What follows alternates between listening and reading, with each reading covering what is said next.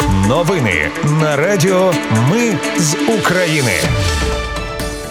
Вітаю, це Радіо Ми з України. Мене звуть Анастасія Вихор і Ви слухаєте головні новини п'ятниці 28 липня.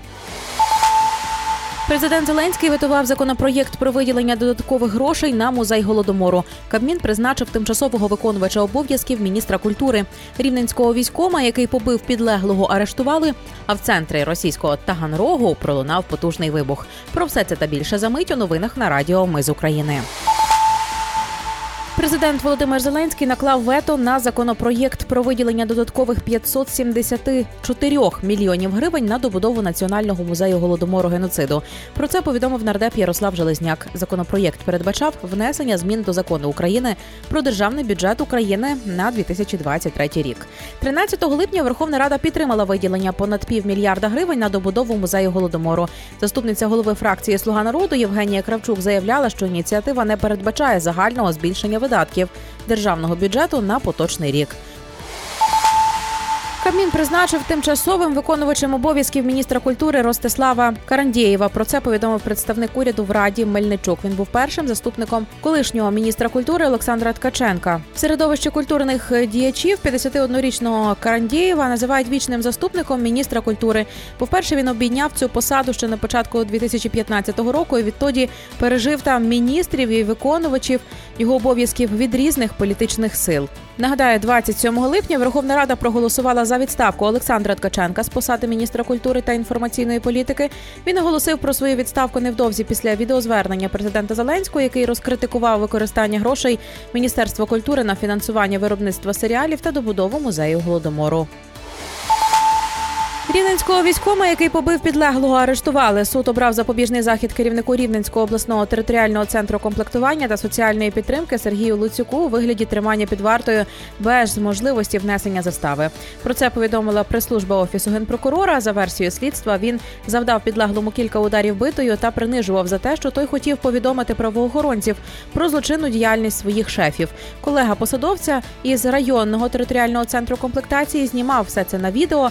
В разі доведення доведення вини обласному військовому загрожує від 9 до 12 років позбавлення волі.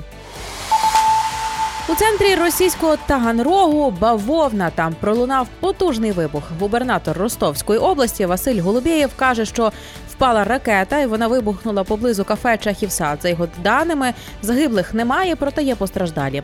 Російські пабліки пишуть, що щонайменше є 12 поранених. На місці вибуху утворилася п'ятиметрова вирва. Принаймні так видно на фото і відео. Кафе зруйноване, навколишні будівлі пошкоджені. А ще кажуть, що чують вибухи не тільки в Таганрозі, а й в Азові, і Ростові та сусідньому Чалтері. Міноборони Росії вже звинуватило Україну в атаці на Таганрог. Нібито там впали уламки збитої переобладнаної в ударний варіант зенітної ракети комплексу протиповітряної оборони С-200. За даними губернатора Ростовської області, епіцентр вибуху це Таганрозький художній музей. До речі, це не єдина бавовна на Росії сьогодні. Вранці в Москві бідкалися, що їх атакував український безпілотник, який нібито збили.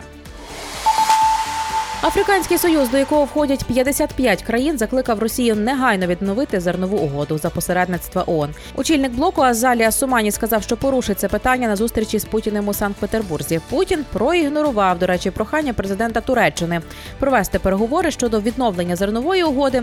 Видання The Wall Street Journal із посиланням на дипломатів і аналітиків пише, що Туреччина намагається вирішити це питання по каналах зв'язку з Кремлем. А Путін так і не погодив розмови з Ердоганом на цю тему. Співрозмовники видання кажуть, що Ердоган розлютив російську владу, коли вирішив повернути Україні командирів захисників Азовсталі і дозволив Швеції вступити до НАТО. Держприкордонслужба опублікувала запис перемовин, в якому російський військовий корабель погрожує цивільному судну, що проходило неподалік портів України. Військовий корабель сповістив про заборону руху у напрямку українських портів. В одеському будинку профспілок стався вибух в поліції. Вже повідомили, що він стався через необережне поводження з гранатою. Вона вибухнула в руках масажиста-реабілітолога. Як це сталося, невідомо. Відомо лише те, що він загинув, а його клієнт отримав легкі травми. Верховна Рада проголосувала за законопроєкти, які спрощують ввезення в Україну антидронових рушниць і високотехнологічних тепловізорів. Ці товари звільняються від мита і ПДВ. Тепер закони має підписати президент. Німеччина передала Україні черговий пакет військової допомоги. До нього увійшли 6 самохідних зенітних установок «Гепард» і 15 тисяч боєприпасів до них, 10 всюдиходів, 20 розвідувальних безпілотників РК-35, 13 розвідувальних безпілотників «Вектор» і 8 машин швидкої допомоги. Німецька компанія Rheinmetall вже наприкінці літа планує створити в Україні ремонтний центр для танків Леопард та іншої військової техніки, яка постачається Берліном. Про це заявив директор промислової групи Армін Папергер. Повідомило Reuters. За словами Папергера, зараз українців вже навчають, як працювати на заводі у Німеччині. Він додав, що Rheinmetall хоче розпочати роботу ремонтного центру після літньої перерви. Ремонтний центр в Україні скоротить відстані, на які повинні транспортувати танки, хоча це і так створює проблеми із безпекою.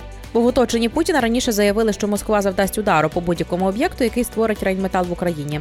Однак Армін Папергер тоді заявив, що Рейнметал не планує відмовитися від планів будівництва заводу в Україні, попри російські погрози, і буде захищати завод протиповітряною обороною власного виробництва. Це були новини на радіо Ми з України. Їх підготувала для вас я, Анастасія Вихор. Наші новини про те, що реально відбувається в Україні.